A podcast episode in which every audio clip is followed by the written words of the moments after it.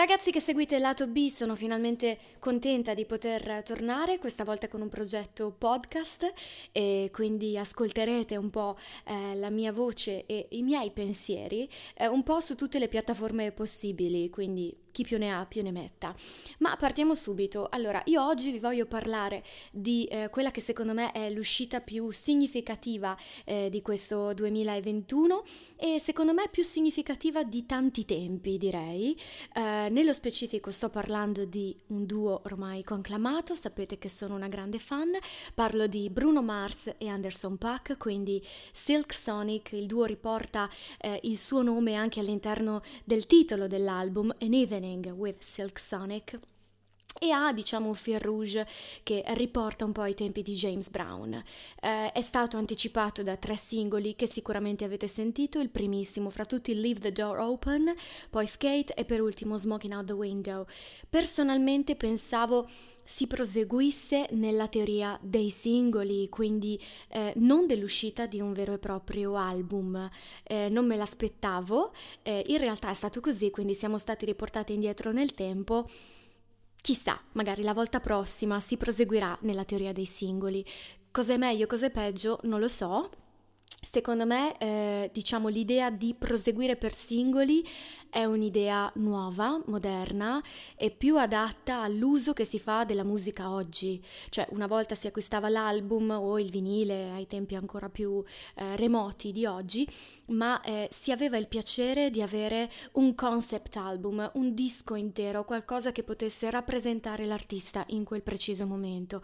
Oggi invece più legati al mondo consumistico e eh, diciamo se vogliamo, legati al mondo ehm, di ascolto, ecco, usa e getta o quando ti va, eh, vai proprio a sentire quella canzone, quel pezzo ed è molto raro che su Spotify qualcuno ascolti l'intero album, no? Più o meno quello che, quello che, vedo diciamo nelle nuove generazioni è questo. Cioè si tende a evitare di ascoltare l'intero disco perché tanto il pezzo che conosco e che ho sentito in radio è quello lì. Ecco se eh, pensate di adottare la stessa tecnica con questo album vi state sbagliando perché eh, il disco merita davvero un ascolto per intero. Secondo me, tra l'altro, i pezzi più eh, significativi eh, sono in realtà due che non sono diventati singoli, magari lo diventeranno. Uno fra tutti è After Last Night, ballad pazzesca che con anche salto di tono nel mezzo, cioè tassativo da ascoltare. Il secondo invece è quello che più ti porta nella modalità James Brown. Quindi eh, torniamo all'utilizzo dei fiati come commento di groove al, alla musica, eh, l'uso pazzesco del groove della batteria, e su questo ci rivedo tantissimo Pac, ma è un James Brown nuovo, è un James Brown che ha un fraseggio hip hop, che ha un fraseggio moderno, attuale, che quindi non è un rifacimento eh, di pezzi di quell'epoca con lo stesso stile, è qualcosa di, di diverso, che merita, merita un ascolto nuovo, è una reinterpretazione del passato. A me è piaciuto moltissimo questo pezzo Fly As Me, eh, secondo me è il brano top di punta su cui dovrebbe puntare eh, questo duo. Eh, dietro, eh, dietro, l'album ci sono due case discografiche, eh, vi dico anche quali sono. Una è l'Atlantic Records e quindi nome pazzesco, l'altra è la casa discografica di, eh, fondata da Dr. Dre quindi anche questa eh, legata più diciamo al mondo hip hop eh, e che meglio rappresenta probabilmente Pac fra i due. Eh, particolare no? l'uscita con due etichette, in effetti mm, ci fa anche capire di che nomi stiamo parlando, no? cioè dietro al progetto Silk Sonic eh, tra l'altro anche strano il fatto che abbiano voluto dare il nome al duo e non abbiano voluto mantenere entrambi i nomi. Già lì si capisce la potenza, no? Perché solitamente non lo so, penso a dei nomi italiani, mm, Emma e Alessandra Moroso, ma non si sognerebbero mai di eh, potersi dare un unico nome come duo. Loro lo hanno fatto perché già hanno un seguito tale che già il giorno dopo tutti sapevano che si chiamavano Silk Sonic, no? E la potenza anche del nome ti puoi permettere determinate cose che altri non si possono permettere. C'è una produzione alle spalle pazzesca.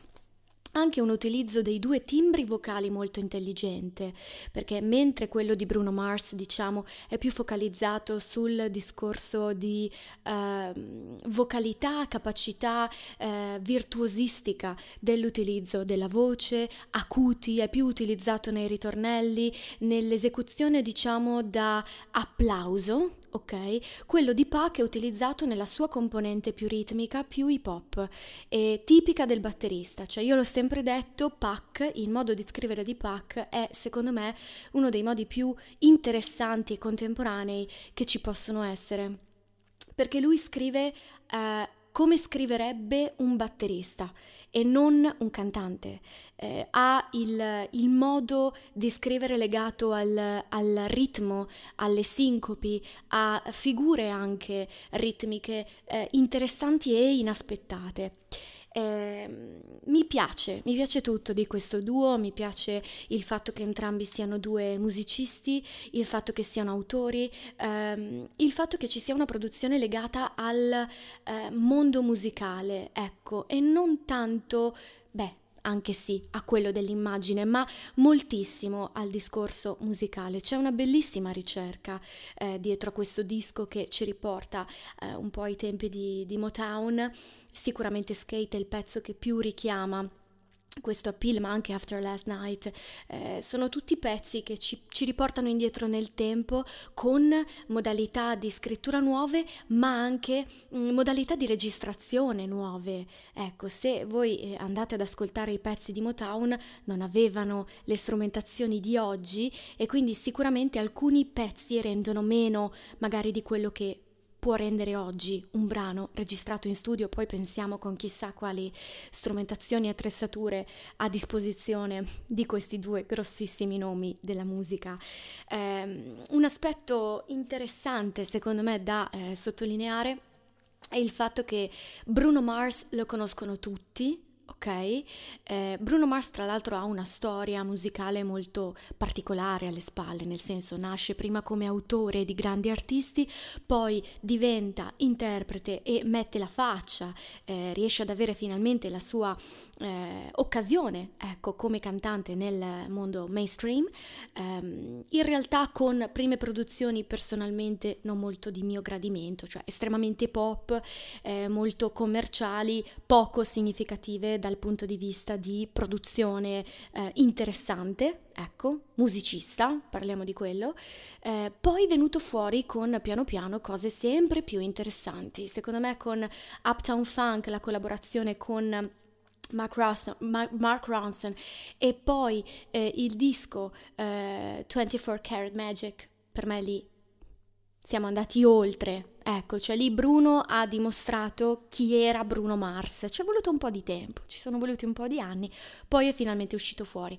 Ed ecco che Bruno Mars non viene più amato solamente eh, dalle ragazzine, non è più un teen idol, ma è un rappresentante della musica eh, di alto livello. Eh, Pac ha già un pubblico diverso. Pac è un musicista e cantante molto apprezzato dagli addetti ai lavori.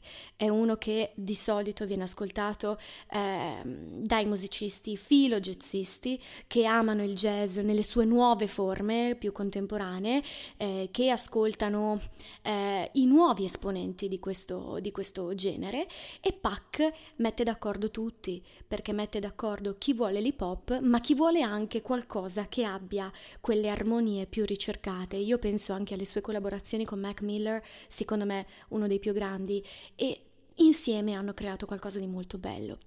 Eh, cosa succede? Che quindi un personaggio come Pac, molto amato nel contesto più culturale, diciamo, musicale, jazz attuale e hip hop, eh, si mischia con un grossissimo nome eh, della musica contemporanea pop, Bruno Mars.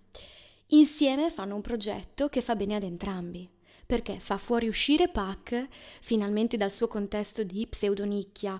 Probabilmente chi starà ascoltando questo disco può dire ma questo disco, questo podcast dirà beh insomma sicuramente Pac lo conoscevo anche prima, ma la verità è che Pac non è conosciuto come Bruno Mars. Eh, tutta la gente con cui ho parlato mi dice Pac, eh, sì, penso di averlo sentito, ma non, non ne sono certo. Eh, mentre Bruno Mars è decisamente più, più famoso. Quindi uno ha dato all'altro la fama, l'altro gli ha restituito un po' il nome nel contesto culturale. Secondo me è una coppiata vincente, funziona benissimo, lo dicono le classifiche di tutto il mondo. È un, un progetto, quello di Pac e Bruno Mars, che insomma soddisfa i, i gusti di tutti, molto molto ben venduto in radio io vi suggerisco di andare ad ascoltare tutto il disco su Spotify, assolutamente. Non perdetevelo perché, insomma, per una volta un, un disco che davvero, credetemi, non esiste un pezzo che mm, vi faccia dire salto, vado al prossimo. No, eh, ce n'è un altro interessante, molto carino che vi segnalo, che è 777, anche questo un po' sul mood di James Brown mi aspetto grandi cose nell'esecuzione live, c'è molto da dire anche su questo, nel senso che online si trovano su YouTube diversi video dove ehm, c'è un'esecuzione live a mo' di spettacolo, no? Si punta molto sull'ironia eh, fra questi due artisti, eh, entrambi sanno magari di non avere un'immagine di chissà che tipo, ma giocano su questo, autoironizzano su questo e diventano molto belli proprio per questo, anche da vedere eh, sul palco.